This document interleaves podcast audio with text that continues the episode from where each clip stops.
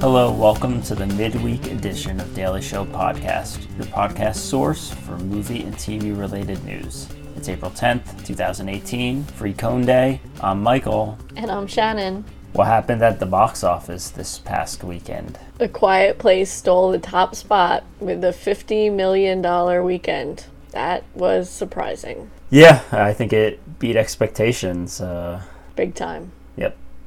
Pushed Ready Player One down to the second spot by a wide margin. It only made 24 million, and it was only its uh, second weekend. Yep, coming in third place, Blockers, one of the other new wide releases this week, made 20 and a half million, which I think is pretty decent. Uh, its budget was 21 million. So Yeah, it's almost come back to uh, recouping it. In one weekend. That's good. Uh, Black Panther took the number four spot with 8 million, and that put it over Titanic for domestic sales. It's now the number three. I wonder if it's gonna sail right to the top uh, grossing film of all time. I don't think so. It's it's got it's pretty far from uh, Star Wars: A Force Awakens, which had like nine hundred and something. It's still only like six hundred sixty-five million, so it's not gonna take that.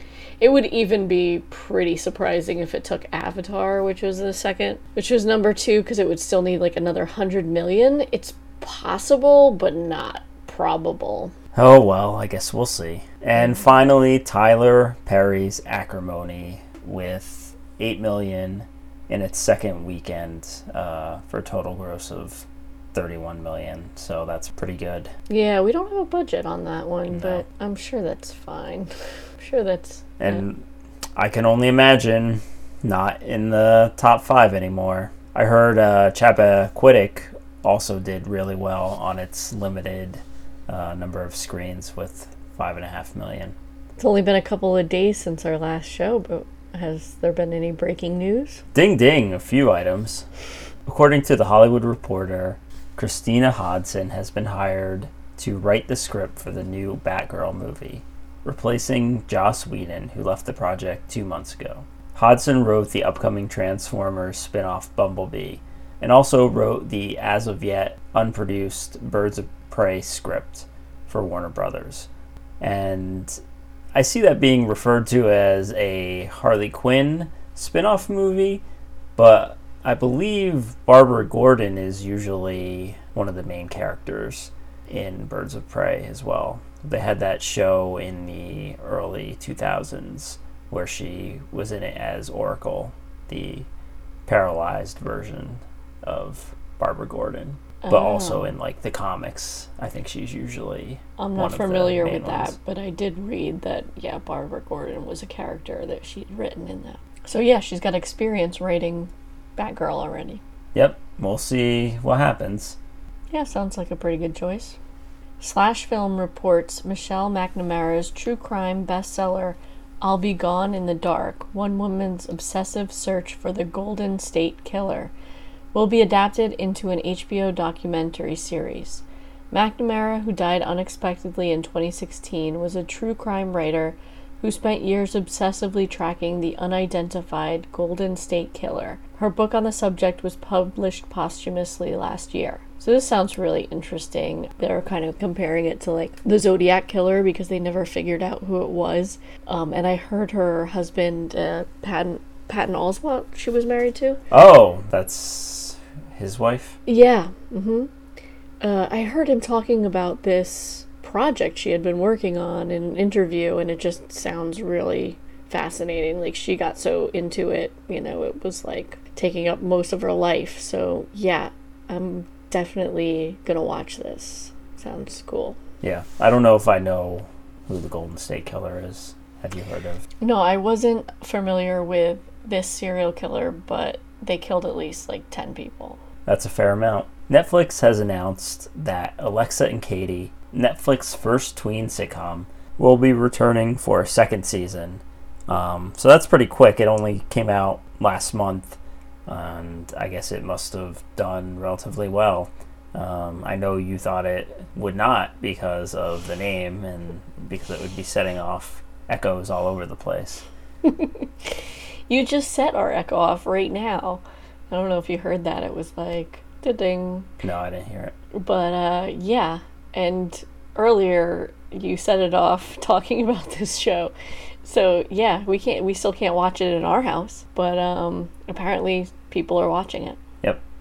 Deadline reports Ellen Shanman has been hired to adapt the female led sci fi thriller The Hidden Girl, which is based on the short story from author Ken Liu. The Hidden Girl is inspired by an ancient Chinese myth about a team of women assassins who are able to navigate between dimensions. Shanman, an author in her own right, most recently adapted the best selling Spy Girl book series Gallagher Girls for Paramount, as well as the Japanese cult anime series Tiger and Bunny for Imagine Entertainment and Anu. I'm not really familiar with any of those, but this sounds like it could be cool. TV Line reports that Busy Phillips is going to guest star on season four of The Unbreakable Kimmy Schmidt in an unspecified role. Uh, not too much else to report there. It's expected that it won't be more than one or two episodes.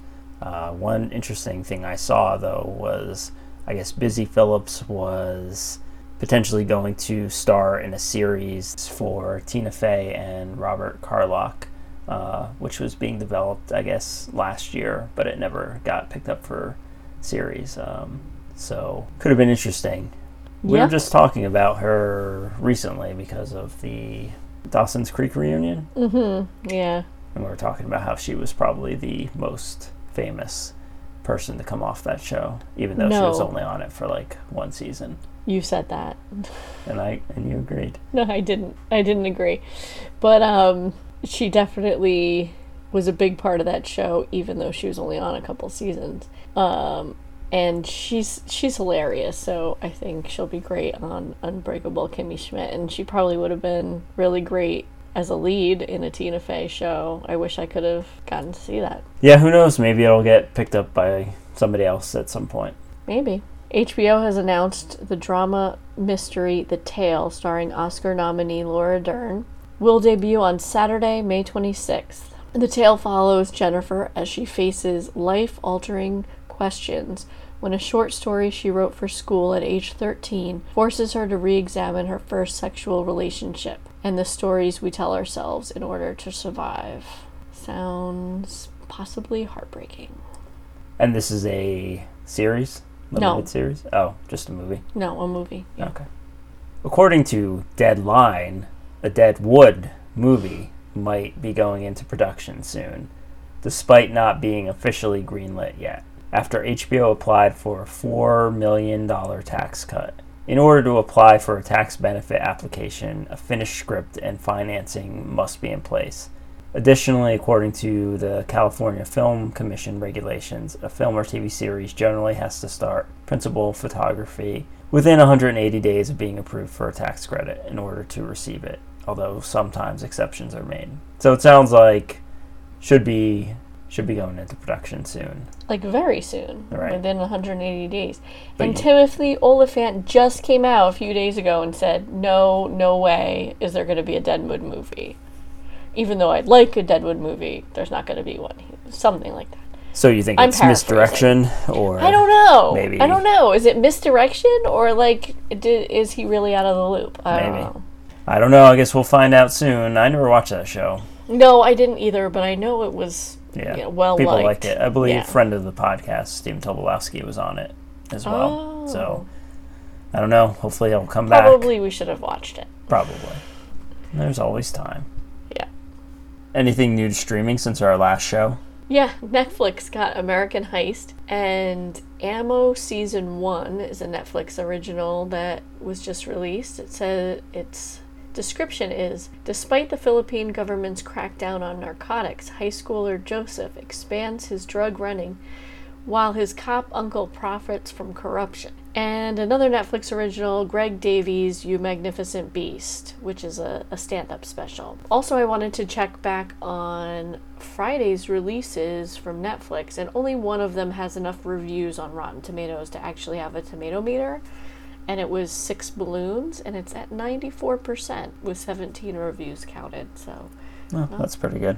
it's pretty good. Um, That one is over the course of one night, a woman drives across LA with her heroin addict brother in search of a detox center with his two year old daughter in tow. Mm, sounds depressing, but it might be good. It has uh, Dave Franco in it. Oh, James Franco's brother. Mm-hmm. Also on Amazon, Hours, which also is on Hulu, Castles in the Sky, and The Devil's Arithmetic. HBO got Andre the Giant. Starz got Sled Dogs, which is a documentary. Showtime got Patriots Day. And out on Blu ray and DVD, The Greatest Showman, Molly's Game, All the Money in the World, Phantom Thread, and My Friend Dahmer. And that's our show. If you have any feedback, you can email us at feedback at dailyshow.com. Our Facebook page is Daily Show. Our Twitter account is Daily Show Pod. Our website is dailyshow.com. Hope you enjoyed the show. Talk to you next time. Do a Daily Show podcast.